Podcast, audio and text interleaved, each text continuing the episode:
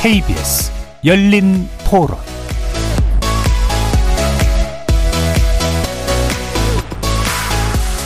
안녕하십니까. KBS 열린 토론 정준희입니다.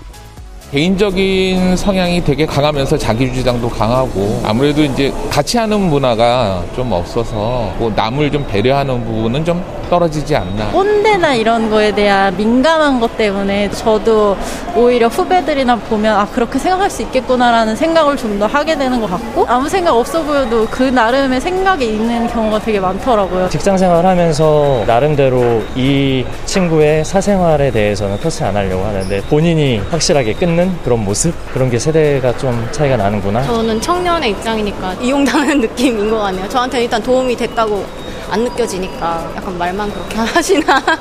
저는 X세대입니다. 그래도 앞에 386이나 뭐 앞에보다는 나은 것 같다.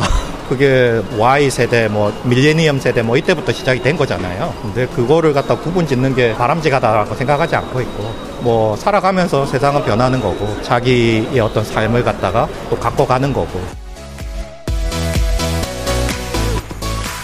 거리에서 만나본 시민들의 목소리 어떻게 들으셨습니까? 오늘 KBS 열린 토론은 공영방송 50년 특별기획 어디에나 있고 어디에도 없는 그들 MG 제1부 MG라고 부르지 마세요라는 청년들 그들은 누구인가 편으로 준비했습니다.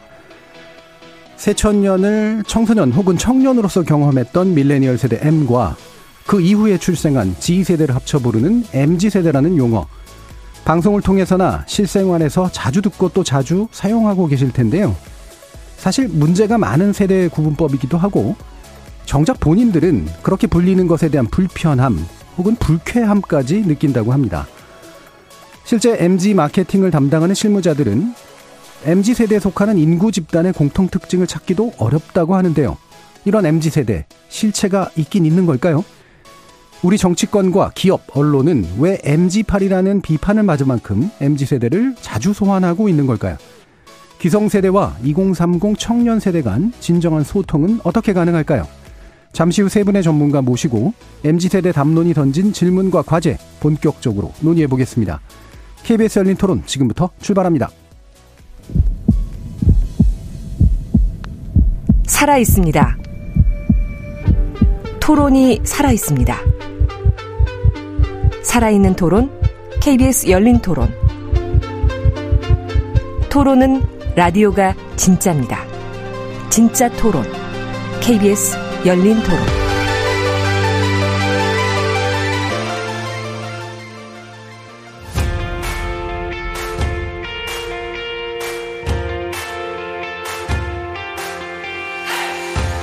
KBS 열린 토론. 공영방송 50년 특별 기획. 어디에나 있고 어디에도 없는 그들. MG.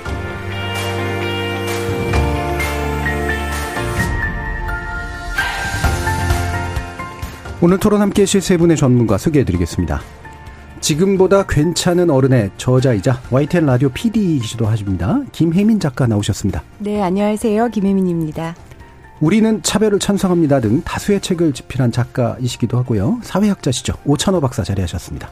네, 안녕하십니까.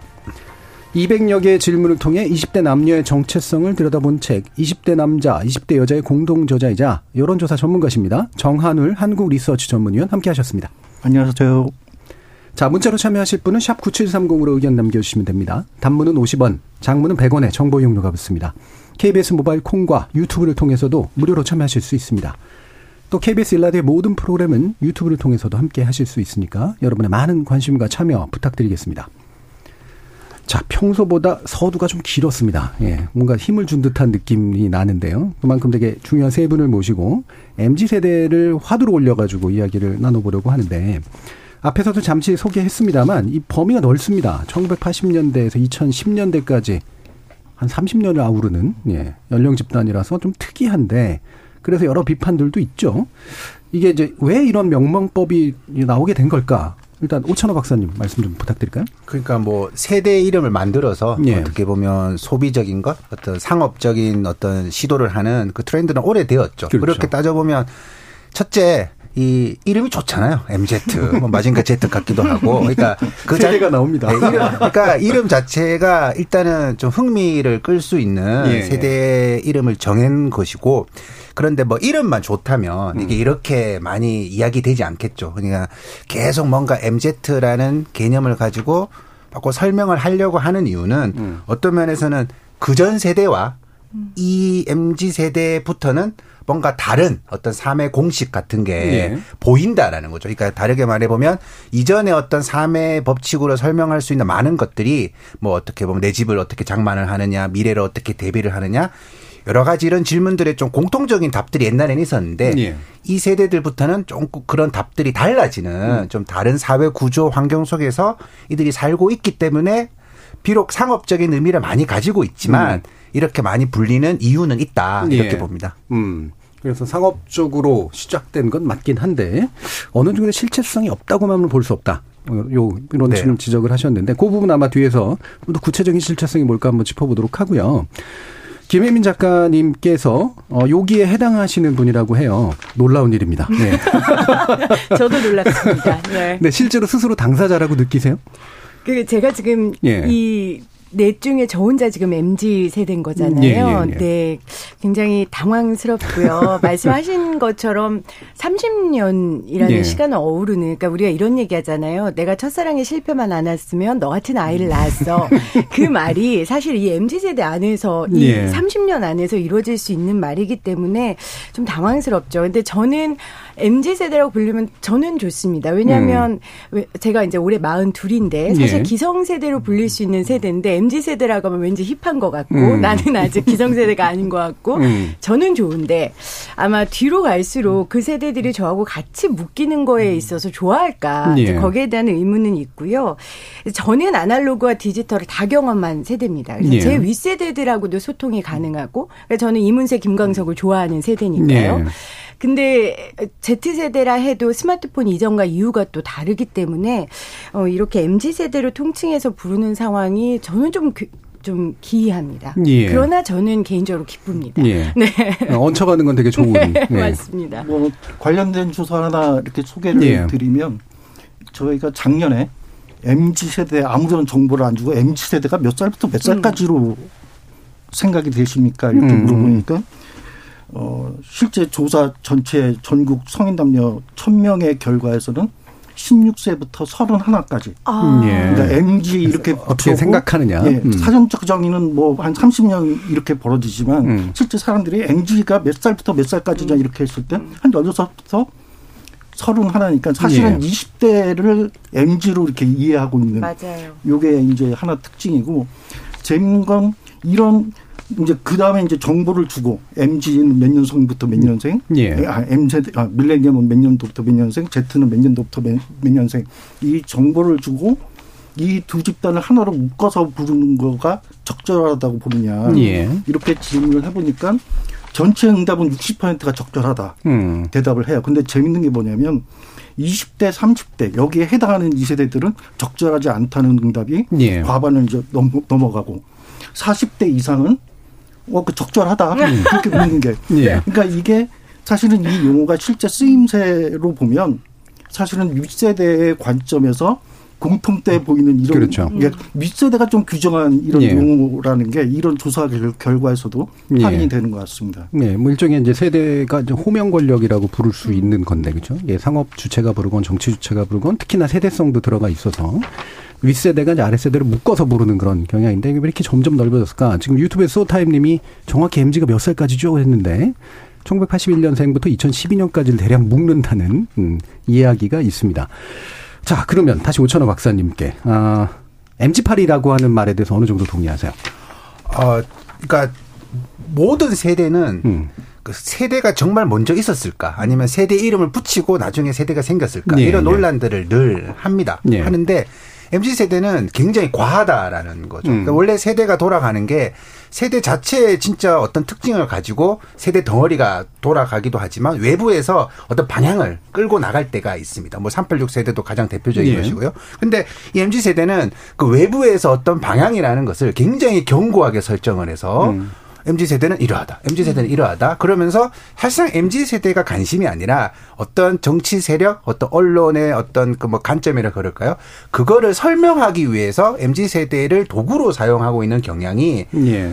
뭐 선거를 몇 번씩 경험을 하면서 더 굉장히 도드라졌다. 음. 저는 좀 이렇게 바라보고 있습니다. 저 개인적으로는 보통 이렇게 표현을 했는데 그들이 이제 MZ 세대라는 덫을 놓고 있다. 예. 자꾸 그 덫을 놔가지고 마치 우리 사회는 MZ 세대가 이걸 원하고 있고 이것이 바른 길인 것처럼 포장을 하고 있지만 실제 그 내면을 살펴보면 아주 일부의 음. MZ 세대 그 일부가 동의할 수 동의할 수밖에 없는 내용을 가지고 굉장히 부풀리고 있는 예. 그런 측면이 분명히 있죠. 예. 그러니까 이게 뭐 어, 부르는 사람이 이제 이름을 자꾸 불러주면 이게 그쪽에 끌려가는 이제 경향들이 생기잖아요. 정착에서 이게 동원이라는 개념도 쓰기도 하는데 실제로 이렇게 해서 동원 일부가 동원되는 효과는 분명히 좀 있다고 보시나요?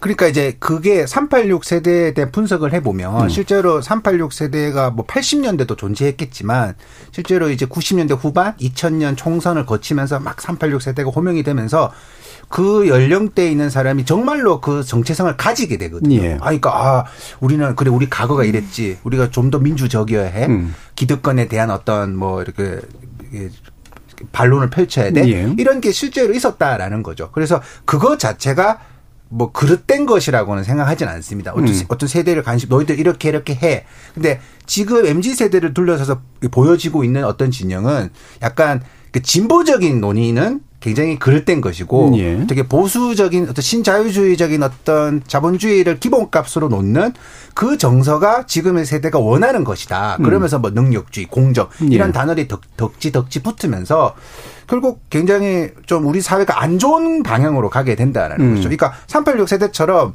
많은 사람들이 아, 내가 권위주의에 대해서 좀 예민해지면 그 사회는 어떻게든 좋아지겠죠. 물론 이제 결과는 안 그럴 수도 있겠지만 예. 그 자체는 되게 선한 어떤 의도였을 거예요. 외부에서 말하는. 음. 근데 지금은 뭔가 어, 세상은 경쟁밖에 없는 거야. 뭐 노조는 안 좋은 거야. 예. 이런 식의 논의로 흘러가니까 결국은 저런 얘기 끝에는 우리 사회는 굉장히 파편화될 수밖에 없는 음. 좀 그런 걱정이 많이 들죠. 예. 네. 이건 뭐 제 혐의이긴 합니다만 어, 정치적으로 이른바 진보적으로 구성됐다라 흔히들 평가하는 단단한 진보층으로 어, 40대 내지 50대, 보통 50대, 4, 50대 사이에 걸쳐 있는 경우 많죠.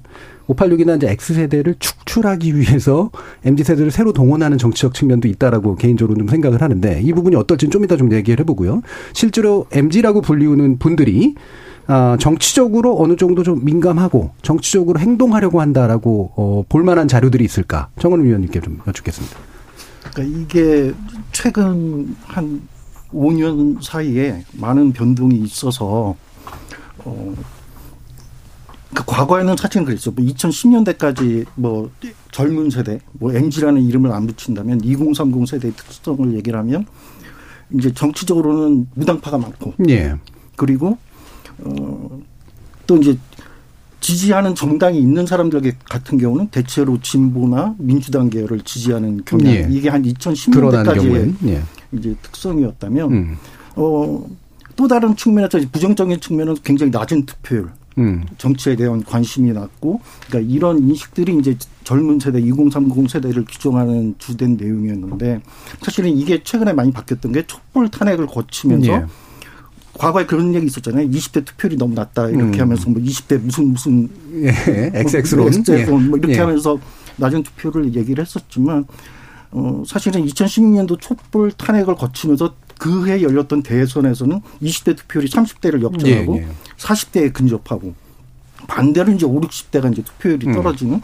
이런 경향들을 이제 보였고 그러면서 아 과거처럼 정치에 무관심하거나 참여를 안 하는 세대가 아니다. 이런 인식들이 좀 새롭게 생겼고 그런데 이제 다만 그게 오래 가지는 못했던 게 어, 문재인 정부 중반부부터 열렸던 그런 선거들에서 어, 2017년도 혹은 이제 촛불 과정에서 그렇게 대대적으로 참여했던 이 젊은 세대가 거기서부터 이제 이탈하는 음. 참여가 이탈하는 경향들이 두드러지게 나타나기 시작을 했고 그리고 지금 상황을 보면 어, 그 참여도나 관여도로 놓고 보면 2030 세대가 촛불을 통해서 분출했던 그런 어떤 어, 이런 모습에서 예. 과거에 다시 좀 무당파가 늘어나고 음. 참여로부터 좀 어, 참여를 꺼리는 음. 이런 이런 모습으로 좀 되돌아가고 있는. 그래서 예. 이 짧은 기간이지만 상당히 굉장히 드라마틱한 변화들이 있었다. 예. 이렇게 말씀드릴 수 있을 것 그러니까 같습니다. 그러니까 과거에 일반적으로 젊은 세대는 대체로는 무당파나 약간 정책 성향이 있으면 좀 진보적으로 드러내고 네. 그래서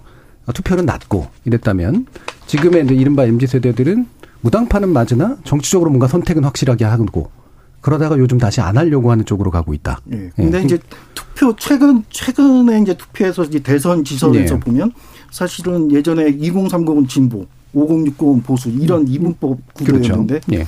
어, 이번 대선 지방선거에서 보면 2030은 딱 절반. 음. 이재명 저 보통 성별로 또 많이 예, 나뉘었죠. 그렇죠? 예, 성, 예. 성별로도 그렇고. 예. 그래서 지금은 굉장히 어, 균형적이고 또 굉장히 왔다 갔다 하는 순 예. 투표층이 됐다. 이렇게 말씀드릴 수 있을 것 같습니다. 예.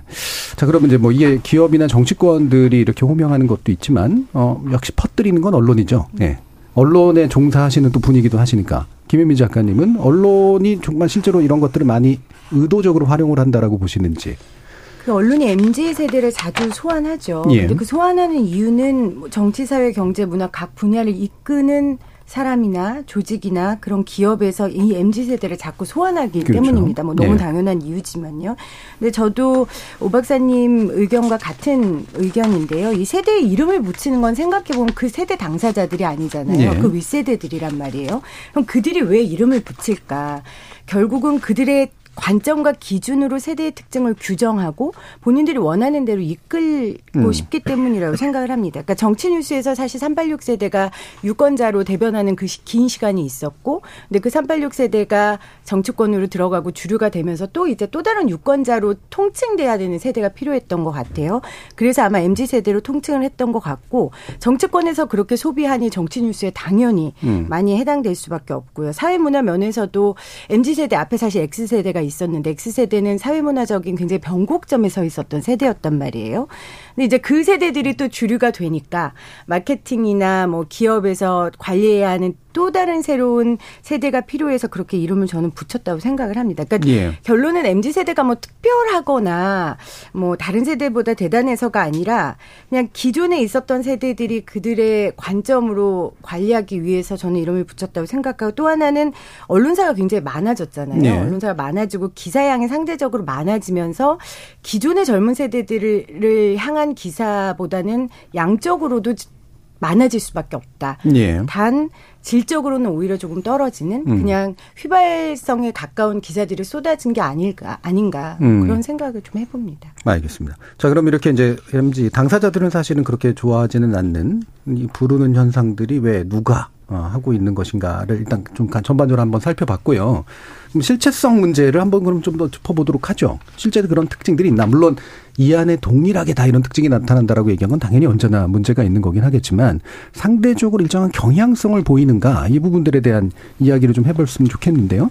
일반적으로 나타나는 건 그겁니다. 개인 중시 성향, 사생활 중시 성향, 그렇죠? 어, 그래서 이제 직장에 목숨 바치지 않고, 예, 자기의 어떤 일들, 이른바 life를 되게 중시하는 그런 것들, 뭐, 워, 워라밸, 뭐 이런 식의 얘기들은 물론 그전부터 나오기도 했었습니다만, 그러면 나름의 근거를 가지고 한번 이 얘기를 좀 해보도록 하죠. 먼저 정환 위원님은 이런 경향성이 좀 있다고는 보시나요? 어, 뭐 그런 경향성이 나타나는 건 사실인데, 예. 이게 지금 저희가 이름을 붙인다는 건 사실은 코호트로서 그 세대를 바라본다는 거거든요. 예. 우리가 세대를 집단을 할 때는 연령대별로 20대, 30대, 40대 이렇게 규정하는 건 대체로 생애 주기와 좀 음. 연결시켜서 분석을 하는 거고 어떤 세대 이름을 붙이는 건 사실은 그 역사적 경험을 공유하면서 형성된 그 집단만이 가지고 있는 어떤 고유한 특성들, 예. 장기간 지속되는 특성들.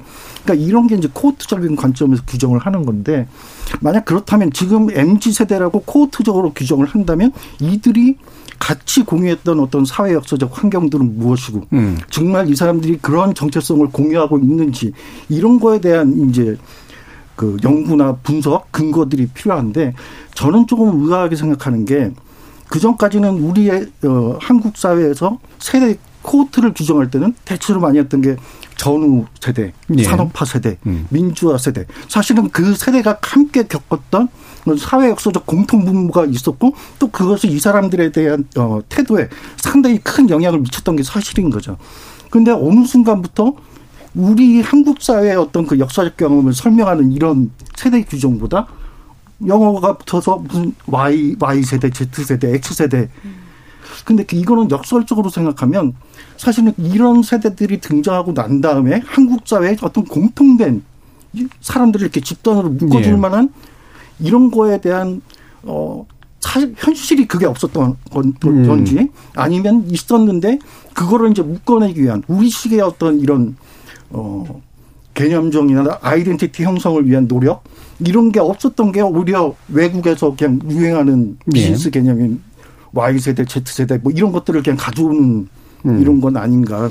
그래서 저는 개인적으로 사실은 이 용어에 대해서 굉장히 좀 비판적으로 예. 보는 편이고 음. 그래서 저희 지금 회사에서 이제 저, 저뿐만이 아니라 이제 젊은 세대들이 이런 세대 조사들을 하는데 약간 걸리는 게 뭐냐면 저는 MG라는 용어 쓰지 말고 조사하자. 음, 음. 그 공통의 그 정체성이나 이런 것들이 밝혀지기 전까지 그게 밝혀진다면 써도 되지만 그거에 음. 대한 진지한 연구 없이 그냥 이렇게 쓰는 거는 바람직하지 않다 그러는데 좀 아무래도 젊은 세대들은 MZ자가 붙을 때 확실히 보고서 읽는 음. 노출도나 네. 이런 게 영향을 받기 때문에 네. 약간 좀 거기서도 좀 차이, 차이가 있고 음. 하여간 그런 점에서 어 지금 이 MG에 대한 규정 사실은 말은 말이 굉장히 이제 유행하는 것에 비해서 저는 그 연구나 이런 토대가 굉장히 좀 예. 취약하다 예. 음. 말씀드리고 싶습니다. 그러니까 사회조사 영역에서 이제 방금 코호트라는 표현을 이제 쓰셨는데, 저 이제 비슷한 공유 경험을 가지고 있고 비슷한 특성을 가지고 있으면서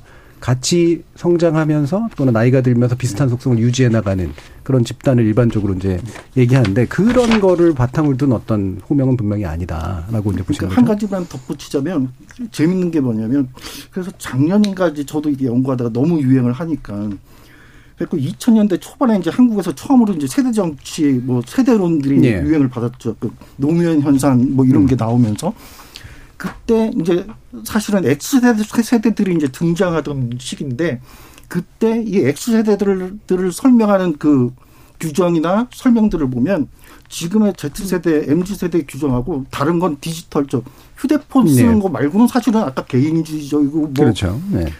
그래서 이게 어쩌면 코어트라고 생각을 하지만 음. 사실은 젊었을 때 나타나는 음, 그런 그렇죠. 어떤 그런 뭐라 해야 되나 에이징 그 음. 연령대 연령대의 특성 음. 네, 그런 거 아닌가 네. 좀 생각도 들고. 근데 이제 저 말씀이 네. 세대 어떤 사회학적 연구에서 음. 정교한 논의로서 볼 때 MZ 세대 세대에는 이제 실제력이 없다라는 음. 이제 분석이 가능한 건데 다르게 우리가 이해를 해보면 예. 뭔가 우리가 보통 착한 아이로 성장을 해 나가는 강요를 받고 살아가잖아요. 음. 그러니까 그거를 뒤흔들 어떤 경험이 없었다라는 거죠. 그러니까 음. 이 경쟁 사회를 그대로 받아들이고 예. 뭔가 내가 생각을 뭐 정치 권력 혹은 뭐 자본 권력 혹은 뭐 어쨌든 여러 가지를 한번 생각해 볼 수 있는 몇 가지 사건들은 있었지만 음. 어떤 면에서는 그걸 뒤흔드는 경험이 없이 그대로 동년배끼리 어떤 의미를 주고받으면서 성장을 했다라는 예. 거거든요. 그렇게 보면 지금 MZ 세대라 나오는 특징들이 뭐 단체보다는 개인을 중시한다 그러는데 이건 어떤 거냐면 설문조사를 하라고 하면 이 친구들은 개인을 중시한다고 체크하고 싶은 우주의 기운을 느껴요. 음. 그게 멋있어 보이는 거거든요. 음. 그런 줄 아는 거죠. 근데 실제로 이, 이 친구들의 삶을 쫙 살펴보면 예를 들어서 이런 거죠. 제가 얼마 전에도 뭐, 어, 뭐, 명문대라고 불리는 어떤 곳에 가서 강연을 했는데 음. 그래 지금 2023년도에 가서 강의를 해도 그 친구들이 똑같은 학교 이름 야구 잠바를 입고 있어요. 예. 그러니까 자신, 자신들에게 뭐 인터뷰를 해보면 되게 개성적인 사람이래요. 음. 옷은 다 입고 있어요. 근데 제가 이런 얘기를 한 10년 전에도 했는데 네. 이런 게 이제 좀 사그러 들어야 되는데 네. 더 이런 것이 드러내는 거죠. 그러니까 자신의 단체의 힘을 빌려가지고 조직의 힘을 빌려가지고 자신의 가치를 드러낸다면 네. 이거는 개인이 개인보다 음. 그 조직의 힘을 믿는 그러니까 실제 그 내용을 살펴보면 뭐 겉으로 개인을 중시다 이런 거는 약간 뭐 젊은 세대는 그래야지 이런 분위기에서 나오는 것이고 음. 실제로 살펴보면 굉장히 뭔가 어떻게 보면 사회적 강박을 떨치지 못하고 있는 예. 그래서 더 자신을 뭔가 멋있게 보이려고 하는 음. 그런 강박 속에 살고 있다라는 그래서 좀 정리를 하자면 뭔가 자신의 가치관을 뒤흔들 수 있는 경험을 못했기 때문에 예. 주어진 대로 그냥 살 수밖에 없는 그런 예. 특징을 좀 보이고 있다 이렇게도 음. 볼수 있을 것 같아요. 그 제가 mz 세대니까요. 그래도 제가 좀 두 분의 얘기를 듣고 좀 네. 입장을 그렇게 한다고 해서 말에 설득력이 생기진 않습니다. 네, 어, 제가 공공학번이에요. 예. 공공학번인데 제가 처음에 딱 학교를 갔더니 어, 등록금 인하 이제 시위를 하더라고요. 예. 그러니까 저희 아까 전에 이제 뒤흔들 만한 경험이 없었다라고 하셨는데 음. 제가 처음 어른이 돼서 사회적 아젠다로 받아들인 게 등록금 인하였어요. 네. 그러니까 제가 그 전에 선배들은 뭐 학생 운동을 하면서 민주화 투쟁이라든지 이런 거를 했었기 때문에 저는 그게 개인적으로 조금 부끄럽게 느껴졌었거든요. 음. 그 당시에. 그냥 등록금만 가지고 투쟁을 하다니 네. 이런 거. 그래서 좀 음. 빚진 마음이 있었습니다. 네. 선배들한테. 근데 다른 친구들은 이제 그런 마음들이 조금 덜하더라고요. 음. 그런데 지금 친구들의 어, 등록금 투쟁은 또 저 때하고는 또 다르다고 생각합니다. 여러 가지 사회경제적인 면에서. 그래서 뒤 흔든 경험이 없었다라는 것들에 대해서 저는 굉장히 동의를 하고요. 어, 저, 제 밑에 MZ 세대들이 이런 말을 해요. 피디님, 저희는 어, 도전해보고 실패할 기회조차도 없었던 세대예요. 예. 근데 저는 그게 굉장히 마음이 아팠어요. 그러니까 저는 그래도 뭔가를 해보고 뭐 시도하고 공모전도 나가고 취업도 떨어지지만 apply 할 수 있는 티오가 있었는데 지금 세대들은 그게 없는 거죠. 예. 그러니까 본인을 뒤흔들 수 있는 사회적 아젠다도 없었고 개인적으로 성취할 수 있는 기회가 없는 게 지금의 세대들이 아닐까. 음. 그걸 제가 좀 MZ 세대로서 좀 대변하고 싶고요. 근데 단 단체보다 개인을 중시한다, 일보다 사생활을 중시한다. 세 분은 안 그러세요? 그러지 음. 않으세요? 예. 그러니까 뭐 제가 하고 음. 싶은 말은 음. 그게 꼭 젊은 세대가 아니라 어, 사람이 살면서. 네, MBTI다. 어, MBTI일까요? 그러니까 중요한 가치다, 예. 당연한 가치다. 예. 근데 시대가, 예. 시대가 어느 쪽에 방점을 뒀느냐에 따라 따라가는 것 같아요. 그러니까 음, 저는. 시대 분위기다. 네, 음. 세대의 분위기보단 이건 시대의 분위기고, 그렇다면 왜 예전의 세대들은 그걸 중요하게 여겼을까? 그 예. 시대에는 그걸 중요하게 여겼고, 또 하나는 그만한 보상이 있었죠. 그러니까 조직을 더 우선시하면 그만한 보상이 따랐고 월급만 받아도 내가 집을 사고 가정 생활을 영위할 수 있었단 말이에요. 근데 지금은 그럴 수가 없어요. 그렇기 때문에 아는 거죠. MZ 세대들. 이거는 내가 뭐 조직을 더 중시하거나 일을 더 중시한다고 해서 내가 노력한 만큼 돌아오는 게 없는데 내가 이걸 예. 왜 해야 되지? 이제 이런 생각을 하면서 당연히 합리적인 선택이라고 생각하고요. 저도 그렇게 삽니다. 그래서 예. 저도 퇴근하고 지금 여기 와서 이거 작가로서 하고 있는 거 아니겠어요? 예. 그래서 저는 저는 다른 분들도 좀 MZ 세대처럼 그렇게 해보셔라. 음. 일과 일보다는 좀 사생활을 중요하고 단체보다 개인을 중시하면서 좀 살아보셨으면 하는 권유를 MZ 세대 대표로서 좀 드립니다. 네. 조금만 좀 덧붙이고 네. 싶은 건 굉장히 중요한 말씀이라고 생각이 드는데요. 그러니까 그런 어떤 어 지금 우리가 우리 사회에서 MZ 세대의 특성하면서 공정에 민감하고 뭐 경쟁 뭐 이런 특성들을 많이 얘기를 하는데 사실은 조사를 해보면 저는 그거는 MZ 세대의 특성이 아니라 전 세대적 사회적 합의가 지금 음. 만들어진 상태다 예. 이런 생각이 들고 그런데 이제 진짜로 차이나는 대목들이 뭐냐면 아까 뭐 개인과 집단 뭐 이런 거하고 관계에서도 놓고 보면 서베이에서 일관되게 이제 차이가 나는 대목은 가령 보상에 따라서 너의 책임을 다해야 된다고 보느냐 아니면 보상과 무관하게 자기가 맡은 일에 대해서는 책임을 다해야 된다고 보느냐 여기서 완전 그 mz 세대와 그 윗세대가 갈라지고요. 예. 이제 또 하나 이제 차이가 나는 대목은 뭐냐면 팀별 어떤 작업들을 했을 때 그 평가를 그 팀별로 팀원들은 똑같이 받아야 되느냐 예. 아니면 이제 팀 내에서도 기여한 거에 따라서 갈라서 봐야 되냐. 이 부분에서 이제 윗세대와 아랫세대의 정말 인식 차이가 완전 180도로 음. 엇갈리거든요. 예. 근데 이걸 어떻게 이제 해석을 할까 더 연구는 해봐야 되겠지만 하나는 첫 번째 이제 그 보상과 비례하지 않더라도 자기 책임을 다해야 된다라는 윗세대는 훨씬 더 뭐 도덕적으로 우월하고 뭐, 이런 공동체 지향적이고 이런 게 아니라 말씀하셨던 실제 그런 보상들을 음. 경험했던 예. 그렇게 하다 보면 당장 내가 아둥바둥 하지 않고 하더라도 그렇게 회사를 위해서 나라를 위해서 사회를 위해서 하면 언젠가 적당한 보장을 받는다라는 신뢰가 이제 작동했는데 지금 MZ 세대들은 그 신뢰를 못 갖고 있다라는 점. 그리고 그 개인 저그 개인 차원으로 평가를 할 거냐 아니면 같이 한 거라면 공통된 평가를 해야 네. 되느냐. 그러니까 이게 사실은 소위 말해서 한동안 유행했던 각자 도생의 음. 규범이라고 생각을 하거든요. 예. 그러니까 이 각자 도생의 규범이 저는 사실은 IMF 과정을 거치면서 이게 MG뿐만 아니라 MG 특성이 아니라 사실은 그 윗세대들도 이거에 대해서 안 거죠. 그래서 그게 MG 스스로의 어떤 형성된 이런 측면도 있지만 한국 사회 전 사회적 과정에서 가정에서건 학교에서건 너는 살아남아야 돼. 그러니까 전체 공동체와 무관하게 무관하게 사회가 보장할 거라는 신뢰가 없다 보니까 너는 살아남아야 된다라는 각자 동성의 규범이 확산된 거고 그게 MZ 세대, 세대한테 나타나지만 조사를 해보면 그건 역시도 대체로 윗세대들도 내심으로는 이제 공유하고 있는 정서 아닌가 이런 생각을 하게 됩니다. 예. 마침 그 얘기를 해줘서 그럼 이 문제로 넘어가죠. 그러니까 이른바 이제 공정의 가치를 중시하느냐. 어, 이것도 제 개인적인 경험이 생각입니다만 공정을 적극적으로 추구한다기보다는 불, 떨어진 불공정에 굉장히 민감하다 쪽에 더 가깝지 않은가 싶은데 이건 두 가지는 또 약간 또 다른 그 측면이잖아요.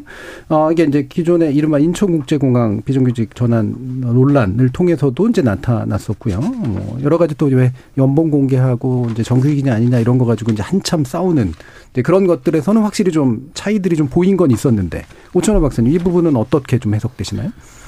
그 아까 전에 우리가 처음에 외부에서 MG 파리를 한다라는 예. 맥락에서 비판을 할 수 있는 게 이런 지점이라는 거죠. 그러니까 MG 세대는 뭐 능력주의 세대다. 음. 계속 이런 얘기를 하면 사실 능력주의라는 게 능력에 따른 그 평가를 우리가 좀 반성하자라는 개념에서 나오는 말인데 음. 그 능력주의가 그 다음 말이 어떤 거냐면 보상 이제 능력에 따른 보상은 달라야 된다. 이런 네. 논의로 자연스럽게 흘러나오면서 그 다음에 이제 어떤 거냐면 우리 사회에 존재하고 있는 불평등을 이제 조정하려고 하는 것에 대해서 불공정하다고 여겨버리는 음. 놀라운 인식으로 흘러가 버린다라는 거죠. 그래서 아까 전에 그 팀 작업도 말씀을 해주셨는데 이제 핵심적인 게 이거예요. 뭐냐면 그러니까 팀 작업을 하는데 이 경쟁이 너무 치열해지면 그 쟤 때문에 우리가 잘못된 게 먼저 보이는 거예요. 예. 그러니까 이제 어 누구 때문에 우리가 잘 되고 있다를 생각하는 게 아니라 쟤 때문에 우리가 망한다라고 생각을 하는 거죠. 이게 이제 각자 도생이라는 게 나만 잘 되면 좋겠지만 그게 실제로 어려우니까 누군가를 공동체에서 떨어뜨려내는 그런 어떤 전략이 굉장히 강해지거든요. 예. 이제 그런 회로가 머릿속에 딱 박혔다 그럴까요? 이제 그렇게 평생을 살아왔는데 이게 이제 어떤 시점에 좀 반성과 성찰을 통해 가지고 공동체 지향적으로 가야 되는데 이 MZ 세대는 MZ 세대는 공정하다. 근데 그 공정 안에 아 불평등은 어쩔 수 없는 거야. 음. 아 저 사람은 노력이 부족했으니까 당연히 도태되어도 되지. 이렇게 생각해도 되는 게 공정이라는 너무 너무 좀 멋있는 말 속에 예, 예. 딱 포장되어 버리는 음. 아주 엄청난 지금 비극적인 상황인데 음. 그런 면에서 MG8위를 하는 사람들의 목적이 어디에 있느냐. 이 경쟁이라는 것을 우리가 좀 반성하고 불평등을 줄여 나가야 되는 그것을 우리가 외면하는 음. 그런 어떤 세력, 가치관을 가진 사람들이 mz 세대를 좋아하는 거 아니냐 예. 이런 질문을 한번 던져볼 예. 수 있을 것 같아요. 제가 그래서 이게 공정을 전반적으로 지향한다기보다는 개별 불공정에 대해서 민감하다고 얘기한 게 이제 그런 쪽인데 불만들은 언제나 있을 수 있는 거잖아요. 그래서 근데 그 불만끼리 충돌할 수도 있는 거고 이 불만을 이제 주로는 이용했다. 그랬기 때문에 자극된 측면들이 좀 있다. 이렇게 보시는 거네요. 그러니까 이제 그거를 불만은 다 가질 수 있는데 네. 어느 생애적 가정에 아이고 내가 그땐 참 철이 없었다. 음. 보통 이렇게 하면서 성장을 합니다. 근데 이제 정치권에서 네가 바른 생각을 하고 있어라고 그렇죠. 말을 네 해버리니까 불만은 정당해. 이게 참 음. 조금 아이러니하죠. 예. 네. 어떤 정치 세력이나 이런 그룹에서 이제 활용하는 측면도 있는 것 같고 저는 사실은 좀 사회화 과정에 좀더 예. 의미를 두는 편인데 그게 뭐냐면 그러니까 경쟁, 뭐 능력주의, 뭐 이런 게 MZ적 특성이라고 얘기를 하지만 관련 문항들을 물어보면 사실은 부모 세대도 다 같이 나와요. 맞습니다. 경쟁 예. 중요하고 네. 응? 예, 능력에 따라서 차등을 둬야 되고 그러니까 예. 인국공 사태에 대해서 반발을 했던 게 사실은 MZ 세대만 아니라 음. 조사를 해보면 윗세대들도 상당히 강하거든요. 예. 비판적이거든요. 그러니까 이거는 뭐냐면 그래놓고선 이제 MZ 세대를 뭔가 이제 좀 비판적으로 이제 평가를 해야 될 때는 이제 얘네만 이제 그런 것처럼 이렇게 규정을 하지만 사실은 저는 아까도 잠깐 말씀드렸지만 이게 가정에서건 학교에서건 음. 사회와 가정을 통해서 그러니까 부모 세대나 혹은 학교나 뭐 이런 교육 과정에서부터 나온 결과물 측면도 저도 음. 동의하는 게 제 교사인 친구가 이런 얘기를 하더라고요. 이제 아이들 수행, 수행 평가를 하는데 네. 수행 평가가 공동의 과제물이잖아요. 그럼 선생님들이 이제 공동의 과제물을 통해 협력하고 서로 시너지를 내려고 하는데 여기서 이제 싸움이 나는 거예요. 왜 너는 이거밖에 기여를 못 해? 왜 너는 그래서 너 때문에 이렇게 돼서 그걸 중고등학교 때 아이들이 수행 평가를 통해 오히려 그런 점을 배운다고 하더라고요. 또 하나는 지금의 청년 세대의 부모가 사실 청년을 IMF 시절 때 보냈거든요. 이런 표현을 하더라고요. 이, 아, 이 부모의 자녀들은 유전자의 경쟁과 자살을 새겨 나왔다. 그 말이 참 마음이 아팠는데, 그러니까 부모 세대가 아이들에게 그런 가치를 요구하는 거죠. 살아남아야 해. 그러려면 이겨야 해. 그런 이유들이 지금 청년들에게 공정에 예민하게 만드는데 일목하지 않았을까. 또 하나는 불안한 사회의 시스템이라도 좀 안전해야 되는데 뭐 아까 정치권 이야기 하셨지만 정치권에서부터 지도자층부터 뭐 바른 시스템을 보이지 않는데요. 그래서 아마 거기서 오는 반발감들이 공정의 가치를 중시하는 모양처럼 보이지 않았을까 싶습니다. 예. 지금까지 나온 말씀들을 들어보면 우리가 세대라고 묶어서 부르긴 하지만 특정 연령대 또는 특정 생애 주기의 특정 시기에 나타나는 성향일 수도 있고 그 시대가 주는 분위기에 영향을 받은 바일 수도 있고 또는 사회화 내지 경험의 결과물일 수도 있는 거고 근데 그거에 따라서 이제 각각씩 좀 다른데 그럼에도 불구하고 그러면 어, 일부를 마치기 전에 세 분이 생각하시기에 어, 그래도 이런 저구의 키워드 정도는 확실히 우리가 보고선 들여다보면 어느 정도 좀 비슷한 경향 내지 이런 것들은 볼 수 있다라고 생각하시는 부분이 있는지 그건 한번 살펴보도록 하죠. 아니면 아예 거부하셔도 상관없습니다. 이건 버려야 되는 개념이야. 이렇게 할 수도 있고요. 자, 아, 이 개념에 대해서 예. 저는 무조건 버려야 된다기보다는 음. 그만큼 우리가 충분히 이 개념에 대해서 검토하지 않았다. 예. 탐색하지 않았다. 그래서 탐색을 한 과정에서 나오는 결과를 가지고 그렇게 부르던 아니면 더 좋은 뭔가가 있다면 다르게 부르던 음. 좀 그런 작업이 좀 필요하지 않나 생각합니다. 예, 좀 더 준비가 필요한 것 같다. 음. 제대로 쓰려면. 예. 김 작가님은. 저는 세대가 아닌 시대 정신을 먼저 보자. 음. 네, 그렇게 이야기하고 싶습니다. 그 시대 정신을 보면 그 세대가 왜 그렇게 요구하고 왜 음. 그런 특성을 가졌는지 이해할 수 있을 것 같습니다. 예. 그러면 시대 정신은 누가 만드는 걸까요? 시대 정신의 영향을 더 많이 받는 존재도 있을 수 있고 네. 시대 정신을 주로 만드는 존재도 있을 수 있을 거 아니에요? 네. 그두 가지를 살펴보면. 네, 아까 전에 우리가 우리가 음. 이 세대의 이름을 윗세대가 만든다고 네. 했는데 시대 정신이라는 거는 모두가 합쳐 합산물이라고 생각을 합니다. 네. 물론 이끌어가는 사람들은 있겠지만 결국 거기에 국민들이 환호하고 동의하고 문화나 제도가 뒷받침돼 줘야 네. 되고 결과물이니까요. 그래서 예. 그 시대 정 우리가 다 같이 맞는 시대 정신으로 이 친구들을 바라봐야지 그냥 객체화하고 대상화해서 그 세대들을 바라보면 세대 갈등은 더 심해질 거라고 생각합니다. 예. 그래서 사회적 어떤 효과로서 합산물로 시대 정신이 만 들어 그러시고 그 시대 정신을 유독 잘 직격탄으로 맞거나 또는 수용하거나 이런 세대들이 있을 수 있는 거고 또 그 시대 정신을 이용하는 사람이 있을 그럴 수도 있는 거고. 거고. 예, 오찬호 박사님. 그러니까 세대 이름이 적절하냐라는 것보다 음. 어떤 세대 이름을 활용을 하든 간에 그 사회를 제대로 볼 수 있다면 예, 예. 세대는 충분히 활용될 수 있다라고 생각합니다. 음. 아까 전에 이제 뭐 경쟁이라는 것이 윗세대도 있었고 지금도 있는 것 같지만 저는 그 경쟁이 훨씬 더 날카로워졌다고 생각을 음. 하는 거죠. 예를 들어 비정규직의 정규직 전환 같은 문제가 있을 때 그 가치관 대해서 뭐 노력한 만큼 보상받아야 된다.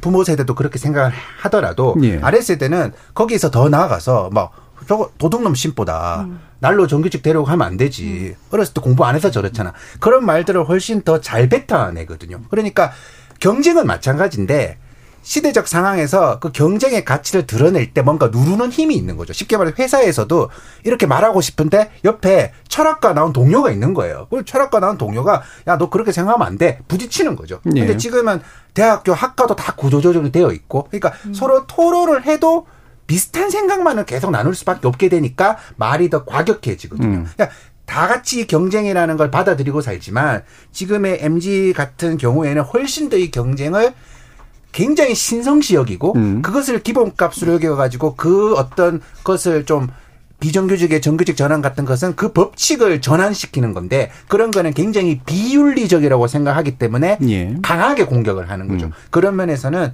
훨씬 더 우리가 같은 경쟁이지만 더 심해진 경쟁 사회에 예. 살고 예. 있다. 이렇게 좀 봐야 되지 않을까. 그렇죠. 사회적 분위기나 경제적 토대가 또 다르기 때문에 생기는 현상까지 예, 들어봤고요. 자, 지금까지 청취자 여러분들이 보내주신 문자가 있어서 일단 정의진 문자 캐스터 불러서 들어보고 이어진 2부에서 더 구체적인 논의 하도록 하겠습니다. 네, 지금까지 여러분이 보내주신 문자들 소개합니다. 유튜브 청취자 본보야신님, MZ세대, 언론이 만들어낸, 언론이 이용하는 용어가 아닐까요? 9296님, 지나간 세대를 돌아보면 다 그때그때 이벤트성으로 소화되었다 여겨집니다. 말장난, 글장난에서 벗어나 기성세대와 청년세대, 서로 배우고 좋은 정보와 경험을 나누는 따뜻한 선후배로 소통하는 게 더 중요하다고 여겨집니다. 김동진님, 간단히 말해 정치 경제 분야에서 세대 갈라치기로 만들어낸 가상 세대가 MG입니다 해주셨고요. 20 MZ세대 스스로가 자신들을 MZ라 부르는 것에 불쾌함까지 느낀다는 걸 처음 알았습니다. 아무 생각 없이 후배들을 MZ세대라고 칭했는데 앞으로는 조심해야겠네요. 박민호님, 동시대를 살아가는데 MZ세대만 힘들고 기성 세대는 꿀 빨고 있다는 식의 세대 구분은 위험한 것 같습니다. 어차피 동시대를 살기 때문에 똑같이 힘들어요 라고 보내주셨네요. 네, KBS 열린 토론. 이 시간은 영상으로도 생중계하고 있습니다. 유튜브에 들어가셔서 KBS 일라디오 또는 KBS 열린 토론을 검색하시면 지금 바로 토론하는 모습 보실 수 있습니다. 방송을 듣고 계신 여러분이 시민 농객입니다. 계속해서 청취자 여러분들의 날카로운 시선과 의견 보내주세요. 지금까지 문자캐스터 정의진이었습니다. 여러분은 지금 KBS 열린 토론 공영방송 50년 특별기획 어디에나 있고 어디에도 없는 그들 MG를 듣고 계십니다. KBS 열린 토론 2부 오천호 박사, 정한울 한국리서치 전문위원, 김혜민 작가 세 분과 함께 과연 세대 간 소통을 어떻게 할 것인가라는 문제를 좀 집중적으로 살펴볼 텐데요. 원래 일부에서는 이제 아 mz 세대는 결혼관도 달라 뭐 이런 얘기도 하려고 그랬는데 사실 큰 의미는 없어 보여서 만약에 시간이 남으면 약간 더 해보도록 하고요. 아, 일단, 음, 그냥 굳이 뭐 MZ라고 부르건 또는 지금의 20대 내지 30대에 해당하는 좀 더 청년층에 가까운 사람들이 어떤 부분에 관심을 가지고 있고 어떤 부분에 고민을 하고 있는가. 이거를 어쨌든 사회적으로 좀 담아내고 풀어내야 될 필요는 있으니까 그 부분에 대한 이야기를 좀 해보도록 할까요? 먼저, 어, 관련된 조사나 이제 또 근거나 이런 게 있는지를 먼저 한번 들어보죠. 오찬호 박사님. 뭐 그런 조사는 너무 많잖아요. 네. 근데 저는 이런 식의 접근의 자체에 조금 어, 우리가 좀 고민을 좀 해야 된다고 네. 생각합니다. 그러니까 MZ 세대 관심이 많고 그들의 의견을 뭐 들어줘야 되고 관심을 가지고 아니 그러면 다들 뭐 강남에 아파트 다 한 잔씩 주면 되는 거잖아요. 네. 그러니까 이제 질문을 했는데 그들이 원하는 거, 뭐내 집, 내 집 마련이에요. 근데 보통 예전에는 이 집, 이내 집 마련이라는 것이 뭐 30대 중반 정도에 나왔는데 지금은 막 20대 초반부터 내 집 장만이 걱정이에요. 이러면 그의 삶이 완전히 달라질 거 아니에요. 그 밑에 어떻게 뭐 학교 수강 신청 하나도 달라질 겁니다. 뭐 사회학 강의는 들을 수가 없는 거죠. 음. 자기가 앞, 날이 음. 걱정되면. 그래서 그 이 세대가 원하는 것이 무엇이냐라는 접근은 뭐 우리가 조사를 해야 필요하지만 실제로는 그 사람이 그거를 왜 좋아하게 되었는가에 대해 왜 관심을 예. 왜 저것에 관심을 가지게 되었는가에 대한 쪽 우리가 질문을 던지고 아 저 질문이 과연 저렇게 빨리 나와야 되는 질문인가? 혹은 저렇게 뭔가 개인을 이렇게 짓누르면서 마치 자책하는 그런 식으로 그런 키워드가 나와야 되는가에 대해서 조금 그런 고민을 먼저 하고 음. 정말로 그들이 원하는 것은 무엇인가 이렇게 접근을 해야 되는 거죠. 왜 예. 그러냐면 예. 그렇지 않으면 비정규직의 정규직 전환 이런 건 불가능한 음. 것이고요. 불평등에 관한 어떤 사회적 관심도 다 개인의 업보기 때문에 실제로는 불가능하다라는 것이죠. 그렇기 때문에 그들이 말하는 정말로 원하는 것에 어떤 우리 사회적 배경을 좀 성찰해 볼 수 있는 음. 그런 고민을 좀 해야 된다고 네, 생각합니다. 네, 좀 더 이제 사회 구조적이고 통사적인 이제 그런 그 접근이 좀 필요하다라고 생각하시는 것 같고 사실 이런 얘기가 나온 건 제가 볼 때는 젊은 층의 표가 뭉치로 움직이는 것 같은데 그게 선거 결과를 바꾸는 것 같은데 이들의 요구를 알아서 정치적으로 담아내는 모습을 보여야 음. 정치적으로 의미가 있는 것 같아서 생기는 효과도 분명히 좀 있는 것 같거든요. 그러다 보니까 이제 사실은 그 세대에서 이룰 수 없는 거를 마치 이루어져야 될것 음. 같이 보이는 그런 면도 좀 있지 않았을까라는 생각도 좀 해보고요. 사실 뭐 60, 70대의 고민도 들어야 되고 10대의 고민도 들어야 되고 굳이 따지면 그런 거니까. 예, 정하는 위원님.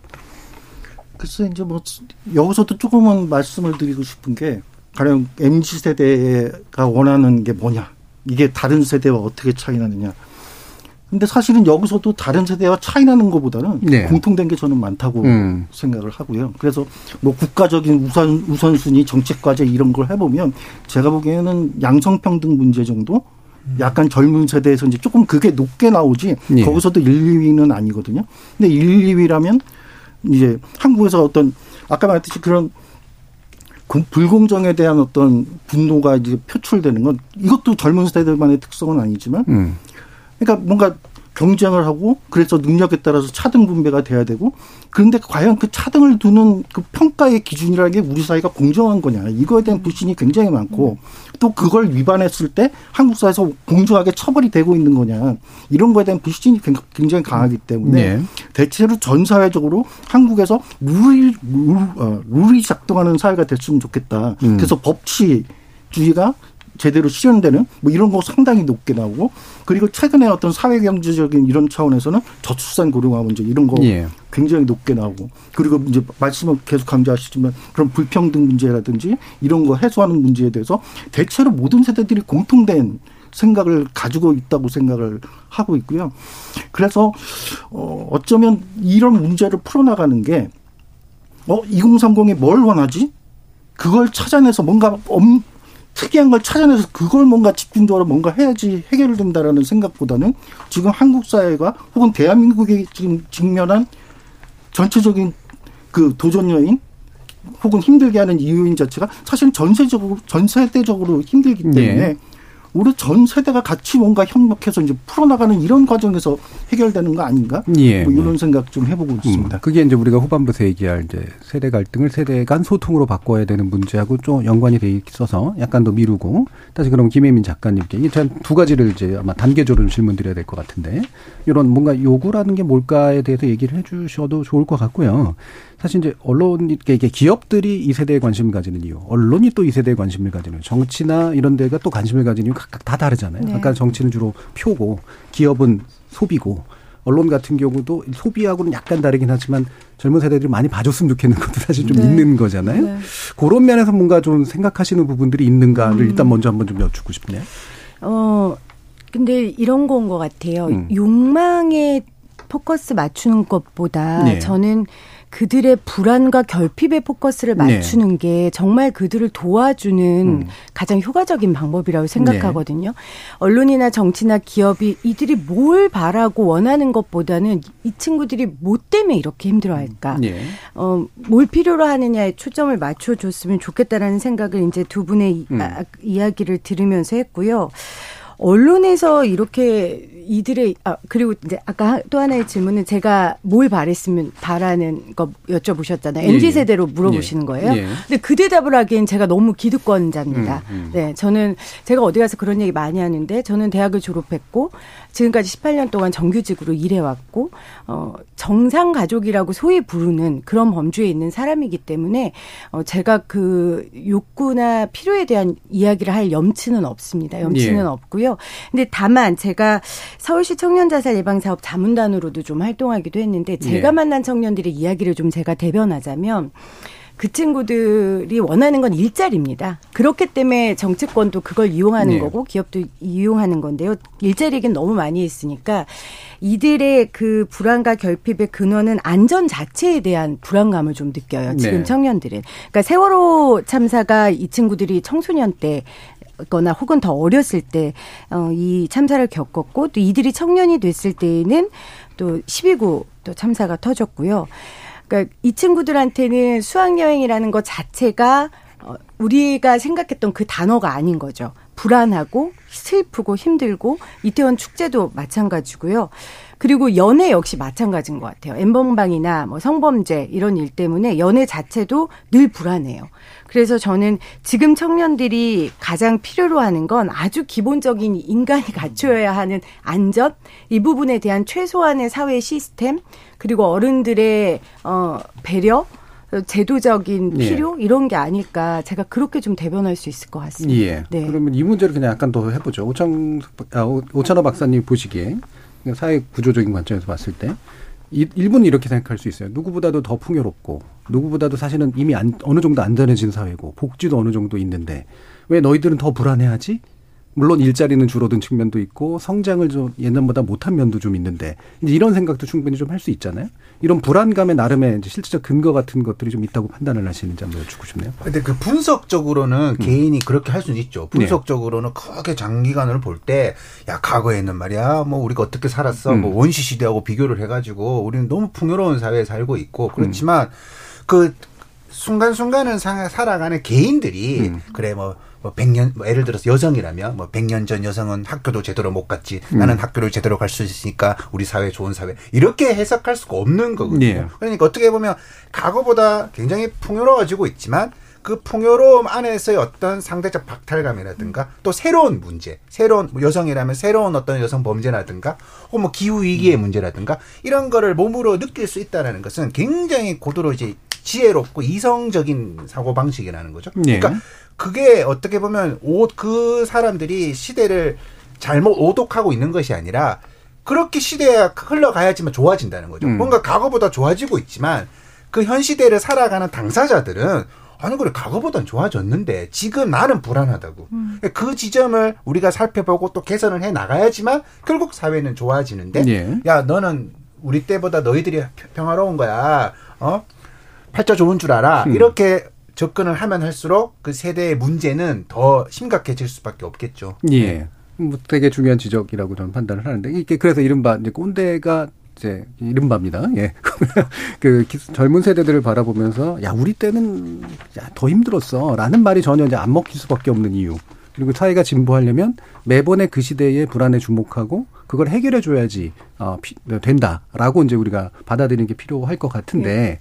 예. 네, 지금 청년들이 이제 여행을 되게 중시하는데 그럼 어른들이 그래요. 야, 니네 힘들다며. 음. 니네 일자리 없다며. 근데 지금 여행을 가? 네. 근데 지금 청년들한테 여행은 그 기성세대들의 여행과는 다른 거거든요. 음. 그리고 뭐 이런 얘기 하잖아요. 나, 나, 야, 라떼는 말이야. 뭐 20대 때 뭐, 뭐 돌도 씹어 먹었어. 돌 씹어 먹으면 나이 들어서 임플란트 해야 되고 정말 그걸 본인들도 나이 들으면 겪는데 그걸 청년들한테 얘기한단 말이에요. 네, 주변에 되게 좀 심한 분들이 계신 것 같습니다. 네, 누군지는 예. 실명은 밝히지 않겠습니다. 예.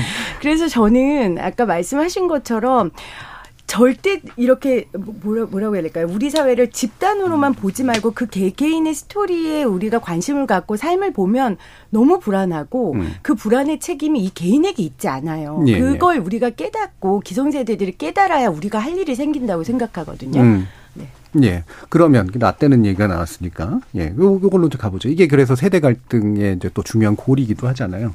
아, 밑에 세대는 윗 세대를 굉장히 좀 멸시하는 어투로 사실은 부르지만 음. 대놓고 얘기하진 않고 발언의 기회는 또 윗세대에게 더 많으니까 뭐라고 또 위에서 막 얘기하고 지적질하고 얘기하는 것들 사이에서 결과적으로 소통은 아니라 사실은 상호 멸시 내지 상호 막 부정 이런 것들이 굉장히 강한 측면들이 이 갈등의 중요한 요소인 것 같은데 자 이 부분에 대한 판단 한번 여쭤볼게요. 정원 의원.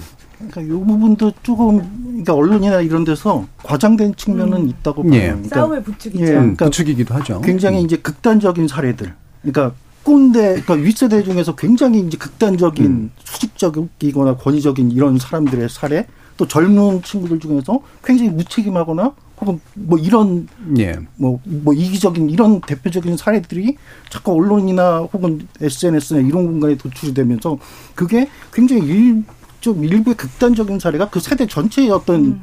집단에 대한 규정으로 지금 되고 있는 게 그러니까 윗세대와 아랫세대에 대한 편견이나 고정관념을 강화시키고 예. 있는 측면 이게 갈등의 어떤 그 토대 이런 거로 작동하고 있다. 음. 그래서 근데 조사를 해보면 사실은 아랫세대도 물론 이제 꼰대처럼 막 그렇게 수직적으로 막 낮대는 하면서 이렇게 음. 무조건 강요하고 이런 거에 대해서는 굉장히 싫어하지만 예. 그러면서도 윗세대에 대한 존중이 공존하거든요. 음. 그리고 이제 반대로 윗세대도 아 TV나 이런 데서 나오는 건, 어우, 저 아랫세대들 뭐 철, 철없는 것들을 막 이렇게 비하는 것 같지만 또 아랫세대에 대한 애정과 존중이 또 공존하거든요. 예, 두려움도 있죠, 사실은. 예. 잘 모르겠으니까. 근데 어쨌든 예. 그런 것들이 서로가 차이도 있고 갈등 요인도 있지만 제일 중요한 건 저는 서로가 가지고 있는 그 공감대나 이런 거에 대한 확인, 음. 이 신뢰 이게 앞으로 문제를 더 키우지 않는데 굉장히 중요하다고 음. 보는데 음. 어쨌든 지금까지의 이 세대론에 대한 소비는 그 갈등적인 것들을 더 부추기는 쪽으로 왔었다. 예. 그거는 말씀을 드리고 싶네요. 예. 정말 저를 찾아오는 20대 후배들 중에 라떼는 마리아를 듣고 싶어서 오는 친구들도 있어요. 예. 이 친구들이 답답한 거예요. 음. 검색해서 안 나오거든요. 사회생활하는 방법들은 선배들이 얘기해 줬으면 좋겠고 같이 논의하고 싶은데 자꾸 그렇게 언론에서 갈등을 부추기니까 소통하는 것 자체가 자체에 대한 두려움이 좀 있는 게 아닌가 저도 좀 그런 생각을 합니다. 예. 언론이 그런데 뭔가를 좀 많이 조장하고 있다는 비판에 대해서는 어떻게 생각하세요? 네. 제가 지금 굉장히 유체 이탈 합법으로 얘기했죠. 제가 네. 언론에 종사하는데 조장하죠. 왜냐하면 네. 그래야 이야기가 되고 우리가 헤드라인을 뽑을 때도 그 긴 이야기를 함축해서 일단 보게 만들어야 네. 되잖아요. 그러니까 극단적인 얘기를 하죠. 뭐 언론학자시니까 우리 그런 얘기 하잖아요. 개가 사람 무는 건 네. 기사 안 돼도 사람이 개 무는 건 뭐 된다는 것처럼 네. 극단적인 얘기를 이제 실린데요. 그래서 저는 MZ 세 세대들이 그냥 그 기사들을 좌시하지 않았으면 좋겠어요. 그런 네. 기사가 나오면 따지고 우리를 그런 식으로 극단적으로만 묘사하지 말라, 규정하지 말라라고 저는 따지고 비판하는 게 굉장히 중요하다고 생각합니다. 음, 요즘은 또 개가 사람 물어도 다시 또 뉴스가 되는 시대가 좀 왔죠. 네. 오 박사님.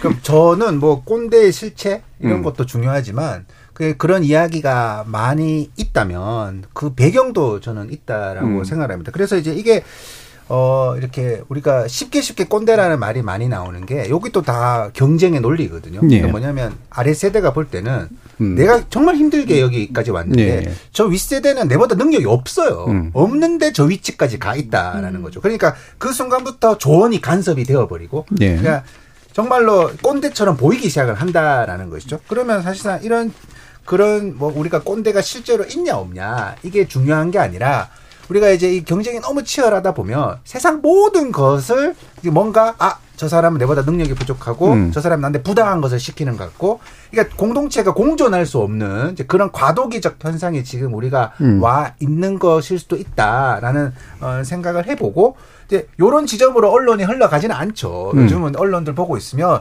무슨 커뮤니티에서 조회수 1등을 그냥 취재를 해가지고 그걸 쓰더라고요. 음. 보니까 음. 그런 경향이 굉장히 강한데 좀 질문이 조금 더 심층적으로 들어갔으면 꼰대를 찾아내서 네가 나쁘다, 네가 나쁘다 이게 아니라 왜 사람이 서로를 저렇게 신뢰하지 못하고 막 물어뜯고 있느냐. 음. 그 측면에서 우리가 좀 반성해야 될 것들을 좀 이렇게 던져야 되지 않을까 그런 생각이 예. 들어요.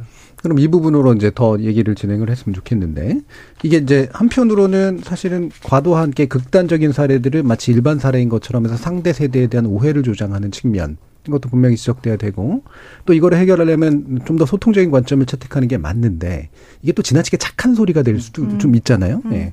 잘 못하면서도 괜히 다 소, 뭐 소통합시다, 뭐 화합합시다. 그래서 자 다 같이 모여봐 술 한잔 해. 뭐 이렇게 또 돼버릴 수도 있는 거라 이걸 구체적으로 세밀하게 어떻게 풀어가야 될까의 문제는 좀 더 고민해 볼 필요가 있을 것 같은데 정한을 위원님 어떠세요? 근데 약간 거기서 중요한 게 그 문제가 발생한 생각의 차이가 벌어지는 지점에 대한 인식의 예, 예. 공통점을 찾아 나가는 게 굉장히 중요하다. 뭐 젠더 음. 문제도 마찬가지고 세대 문제도 마찬가지고 어 근데 이제 저희가 이제 조사를 해서 분류를 해보면 대부분 좀 피해 의식이 많죠. 예. 우리만 피해보고 있다. 그렇죠. 음. 이거는 젊은 세대도 그렇지만 사실은 윗세대들도 가지고 음. 있는 거거든요.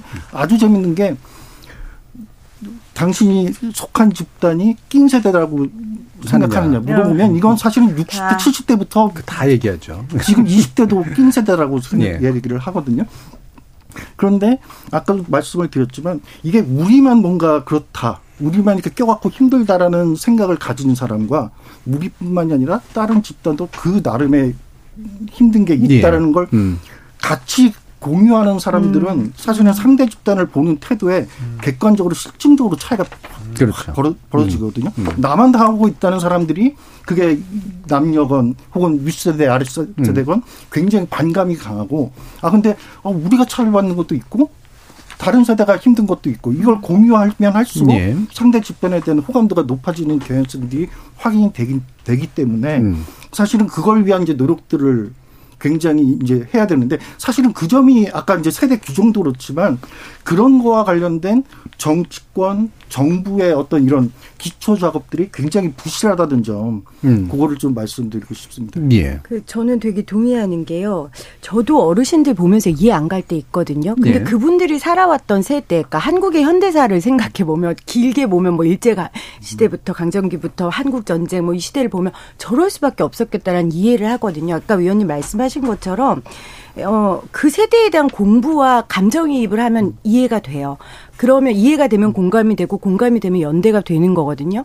근데 정치권이나 위의 사람들은 사실 그 세대 내에서도 싸우잖아요. 음. 이념으로 싸우고 뭐 진보 안에서 또 싸우고 보수 안에서 또 싸우고 그걸 보면서 어떻게 밑에 세대들이 서로 이해하고 화해하는 법을 배우겠어요. 그래서 저는 어 그런 노력들을 서로의 이야기와 시대를 배우려는 노력들이 일단 필요하다. 윗세대든 아랫세대든 그렇게 생각하고요.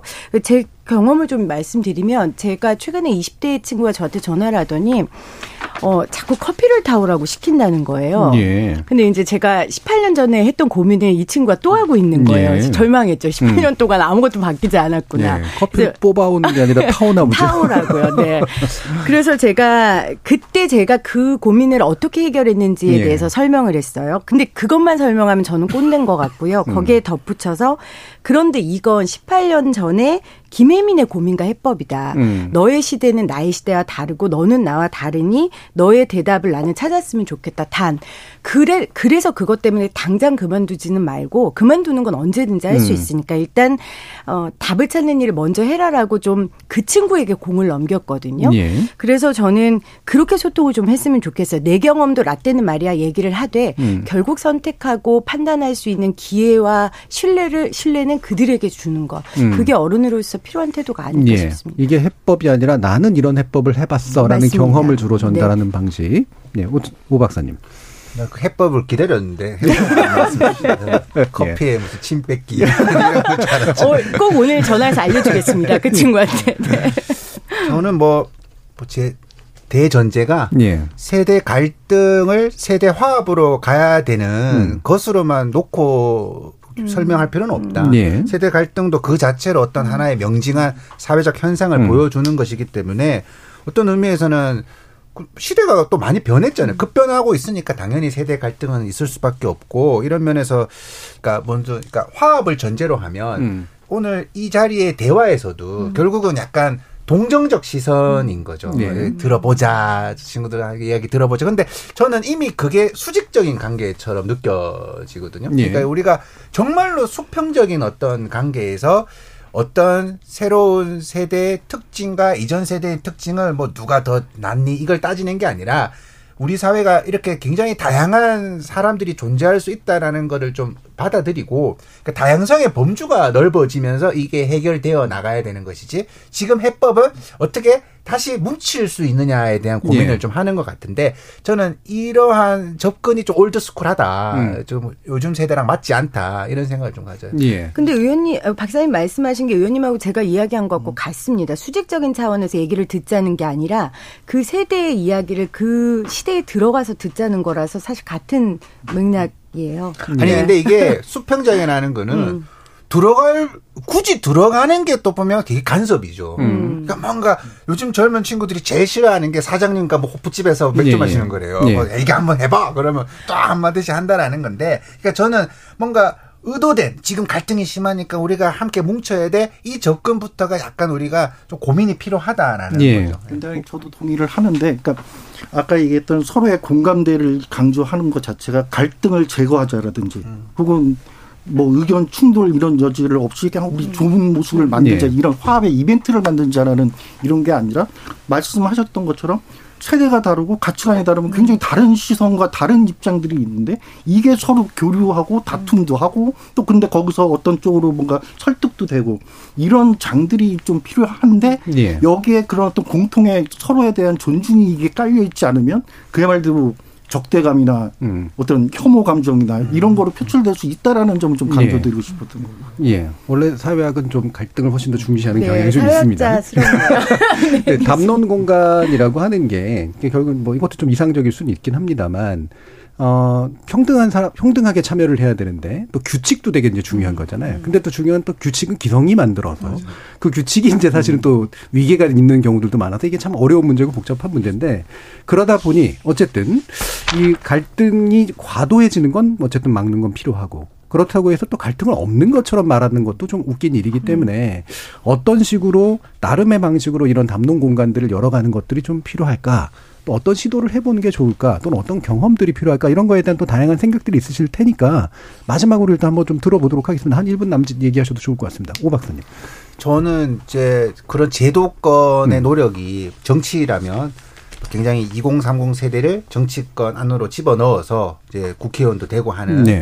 뭐 아니더라도 주류 정치인이 되고 그런 흐름들을 우리가 많이 보아왔었잖아요. 음. 그래서 처음에는 뭐 저런 식으로 선발되는 게 오히려 더 독이 될 거다라는 음. 생각을 많이 가졌는데 결국은 결국 그런 위치에서 그 세대를 대변하는 사람이 수가 많아지면 네. 그 의견이 훨씬 공론화가 좀 빨리 되고 음. 회의가 좀 더 이렇게 숙성되는 것을 저는 좀 많이 경험을 하고 있습니다. 음. 그렇기 때문에 어 이게 만약에 어떤 굉장히 문제가 된다면 정치 권력적으로 그 세대가 발언권을 얻을 수 있는 구체적인 길을 만들어 주고 있으면 네. 이게 4년 5년이 지나면 뭔가 어 우리 사회가 이제 그렇게 좀 그들의 의견을 제대로 이렇게 채집할 수 있는 음. 분위기가 형성될 수 있을 거라고도 예. 바라보고 예. 또 여러 가지 문화적인 변화도 필요하겠죠. 음. 예를 들어서 지금 우리가 드디어 이제 한국 나이 같은 거 없어지고 있잖아요. 우리가 한 100년 정도 지나면 반말도 없어질 수도 아 천년쯤 지나면 예. 반말도 없어질 수도 있을 예. 거예요. 어떤 하대하는 그래 하대하는. 네. 그래서 음. 이런 변화도 사실상 이런 것이 좀 자리 잡히는 굉장히 중요한 포인트가 되거든요. 예. 그런 측면에서도 좀 고민을 할 필요가 있다 음. 이렇게 생각합니다. 예. 그래서 당장은 약간 한계는 있기는 하지만 대변되거나 대의되는 공간을 의석 의식적으로라도 늘릴 필요는 있는 것 같다. 다만 이제 문화적으로 수반이 돼야 되기 때문에 이건 좀 시간이 좀 오래 걸릴 것이다. 정한울 위원. 그러니까 이거는 뭐 세대 문제로 고민했던 건 아닌데 젠더 갈등 이런 거 하면서 예. 어떻게 하면 이게 좀 해법을 좀 찾아 나갈까 하면서 했던데 그러면서 독일 사례에서 굉장히 참 재밌는 좀 유익한 사례를 하나 얻은 게 뭐냐면 여기는 이제 의원 내각제니까 내각이 이렇게 바뀌면 한 10년 주기 2주기로 그 독일의 성적인 어 양성 불평등의 현실에 대해서 그 담당 부처가 의회에 보고서를 충실히 만들어서 제출하게 돼 있어요. 네. 여기에는 뭐 특정 입장을 가진 사람 한쪽 입장만 가진 사람들이 아니라 정말 이제 다양한 입장을 가진 사람들이 참여해서 그 실태에 대해서 굉장히 객관적인 데이터를 내놓고 의회에 보고하고 그러니까 최소한 그 지점에서부터는 음. 인식의 차이가 없는 거죠. 근데 가령 뭐 젠더 세대 하면은 아 우리가 우리는 이렇다 저기는 저렇다 그 인식에 불일치한 지점들이 많은데 그것부터 좀 객관적인 지금 한국 사회 현실에 대한 어떤 어디 지점까지 와 있는지에 대한 예. 객관적인 조사 진단부터 음. 좀 어, 했으면 좋겠다라는 생각 하나 하고 예. 두 번째는 그런 걸 할 때 어느 순간에 보면 토론회가 보면 페미니스트는 페미니스트들끼리 음. 안티 페미니스트들은 안티 페미니스트들끼리 예. 사실은 같이 모여서 공감대를 만들어야 되는데 좀 그런 노력들이 필요하지 않나 예. 말씀드리고 싶습니다. 좀 더 차분한 조사 그리고 끼리끼리 모여서 하는 얘기가 아닌 좀 더 교류되는 이야기 방식. 네, 김 PD님. 어, 제가 이제 토론 준비하면서 MZ 세대 이렇게 쳐봤어요. 예. 검색을 해봤더니 그 각종 지자체와 기업에서 MZ 세대 소통 윗분들이 하신다는 이벤트 기사가 많더라고요. 예. 그 중에 하나가 어떤 분이 이제 덕담을 한다고 아, 요즘 세대 요즘 MZ들은 능력도 출중하고 인물도 훤칠해 이런 거예요. 예. 요즘 인물 얘기하면 안 되거든요. 그렇죠. 예. 그래서 이분은 기본적인 자세가 안 돼 있다. 예. 이거 역시 실명은 밝히지 않겠습니다. 그래서 저는 그런 자세로 MZ 세대들과 소통을 하겠다는 윗세대들을 보며 무슨 MZ 세대들이 무슨 기대와 희망을 할까 그런 생각을 좀 했고요. 저도 여러 가지 좀 마지막으로 하고 싶은 말이 있는데 다 착한 말 음. 같아가지고 음. 오박쌤 옆에서 음. 못할 것 같고요. 예. 어, 그냥 저는 오늘 우리 이 토론에 결국 한 이유가 MZ 세대란 용어가 실체가 있냐였잖아요. 예. 결론은 저는 실체가 없는 것 같고 음. 용어에 대한 재정의부터 음. 일단 좀 사회적 담론으로 우리가 이끌어가면 되지 음. 않을까 좀 그런 생각을 해봅니다. 예. 자, 오늘 KBS 열린 토론은 이것으로 모두 마무리할 텐데요. 오늘 토론 함께 하신 세 분, 정한울 한국리서치 전문위원, 그리고 김혜민 작가, 오천호 박사 모두 수고하셨습니다. 감사합니다. 고맙습니다. 감사합니다. 지금 정승태님께서 MZ세대 토론하는데 왜 MZ세대가 한 번밖에 안 계십니까? 라고 항의도 해주셨는데요. 이번 주는 기성세대를 중심으로 MZ를 어떻게 바라볼 것인가 라는 문제고요. 다음 주부터 당사자들이 좀 더 본격적으로 등장할 예정이니까 많은 관심과 기대 부탁드리겠습니다. 참여해주신 시민 논객 여러분 감사합니다. 지금까지 KBS 열린 토론 정준이었습니다.